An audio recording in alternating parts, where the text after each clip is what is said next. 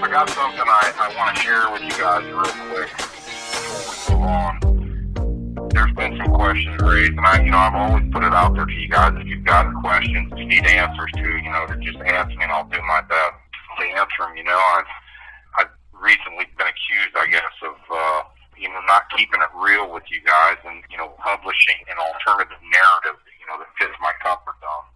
I'm going to be honest with you right up front. You know, I damn sure will never adopt the narrative of the people who put me in here and did this to me. That's the state attorney's narrative. That's the detective's narrative. That's not mine.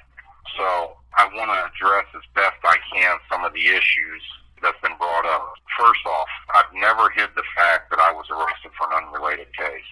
The case at the, you know, the Freedom gas station, that was nothing more than uh, smoke and mirrors. Nothing to do with the murder of Bill Little.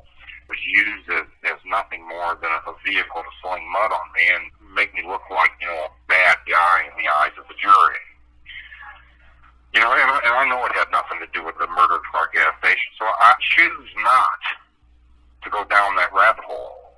And it's not because I'm trying to deceive you or I'm trying to keep anything from you. It just has nothing to do with it important fact about that case is that the guy who committed the crime, he pled guilty to it. He testified in front of a grand jury, did the crime by himself. He didn't give me any of the money. You know, he, he it was his idea. Nobody knew what he was what he was doing, and which was in opposite of what the state theory was. But you know, they charged me with it anyways, and they dropped the charges, and they charged me again, and they dropped the charges. So you know, there's a lot of legal issues going on there, and I'm just it has nothing to do with the murder of Bill Little. So I, I just choose not to go down that rabbit hole. It's not that I'm trying to hide anything; it just has nothing to do with it. It's been said that I've soft shooted or that I've I've sugarcoated it when it comes to my co-defendant Susan. And you know what? Maybe I have. There's two Susans to consider.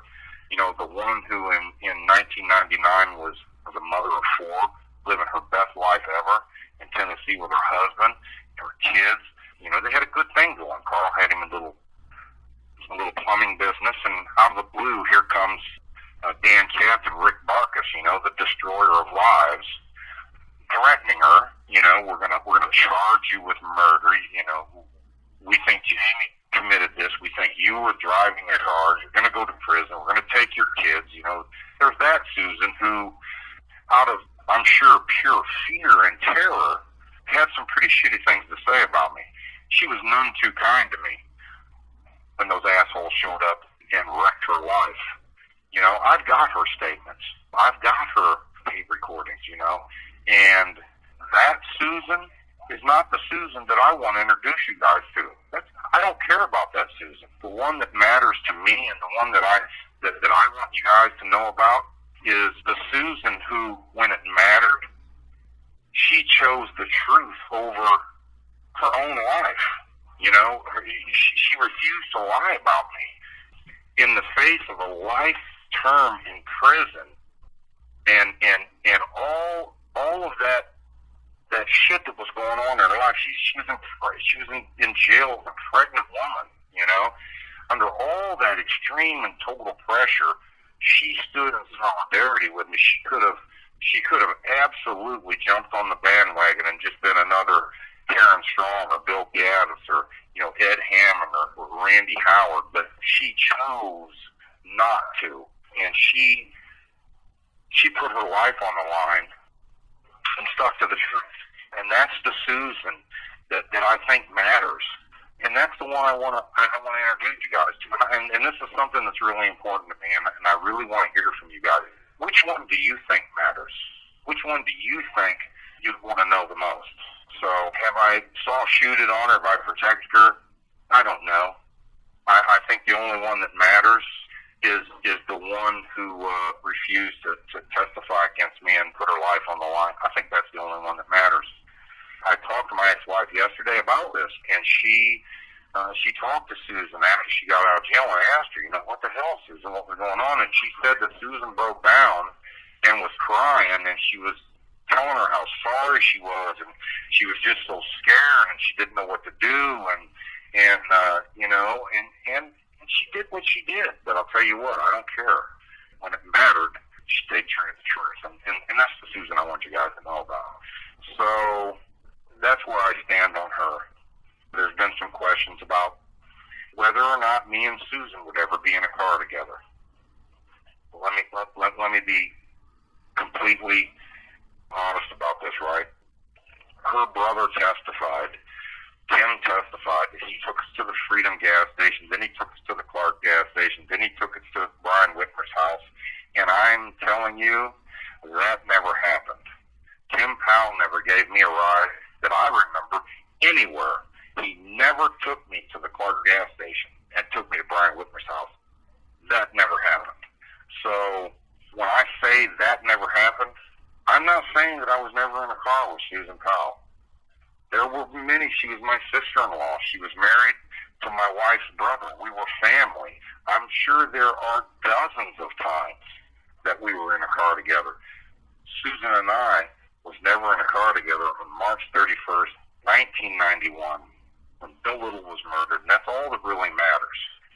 So if I've given the impression that me and Susan would never be in a car together, then you know I, I, I was I was wrong about that. We've been in a car together probably dozens of times, and that's a fact. Tim Powell never gave us a ride to the Clark gas station. He never gave us a ride to to Brian Whitmer's house. That didn't happen. So you know, hopefully I, I, I clear that I've cleared that up. You know, me and Susan weren't friends. Some people don't believe that. Those of you that, that knew us, you know it's true. If you don't believe me, then I, I you know, if you want to know anything about Susan or her relationship with me or anything like that, hit my ex-wife up on Facebook, Tammy Snow, her husband, Carl, Carl Claycomb. Hit him up on Facebook. You probably get some nuggets of information from, you know, my sister-in-law Melissa Fowler. She's probably not going to appreciate that. Uh, you know, I put her out there like that. But hit her up if you if you don't believe me. I got one last thing I'd like to say about Susan, and that is, you know, that she's my hero, and I know that some people may not see her like that, but but, but I do, you know, and and I think that uh, I'm the one with the right to call her that. You know, she's my hero and she always will be. And it it breaks my heart to think that you know she's uh, she's no longer with us. And that's really all, all all I really have to say about Susan. There's been some back and forth about Mary Burns, right? So let me let me uh, let me clear that up. We did an episode on Mary. Mary testified that we had a conversation where I told her that me and Susan were out. You know, we we put all that up there so you you know you, you all can check that out. That conversation never happened. I testified that I never talked to Mary, and let me be crystal clear about it. I never talked to Mary about the conversation that she testified about. It never happened, right? Did I ever have a conversation with Mary Burns in the county jail? She was the officer who was assigned to the pod, you know, five days a week. I needed a roll of toilet paper. Guess what? I had to get it from Mary Burns. So I'm sure we had many conversations in the county jail about what? I don't know. But did we have the conversation that she testified? Hell no, it never happened. So I, I hope I've cleared that up. I appreciate you guys indulging me in this. When somebody has a question, I have to answer it. You know, I, I hope I've done that. There's been one development you know, that I, I'd like to point out before I, I let y'all go. We did an episode about Shane, Shane Talon and Julie Knight, and afterwards Julie reached out to us, and she wasn't very happy about the way we portrayed her. You know, I want to tell you, I want to tell you myself, Julie, I'm, you know, I apologize if you don't like the way we portrayed you. We tried to get you to come on on the program we still want you to come on the program. You reached out to us and you said that you wanted to clear some stuff up and you wanted to, you know, you wanted to come on there and you wanted to talk to us. And the door is open. You know, the door is open more than welcome to come. We want to hear from you. I think the people who are listening to the podcast want to hear what you got to say. So come on there and tell us what was going on back in that time frame, and we'd love to hear from you. So, you know, that's pretty much all I really want to say to you all. I hope everybody's safe out there and, and, and you're all staying COVID free.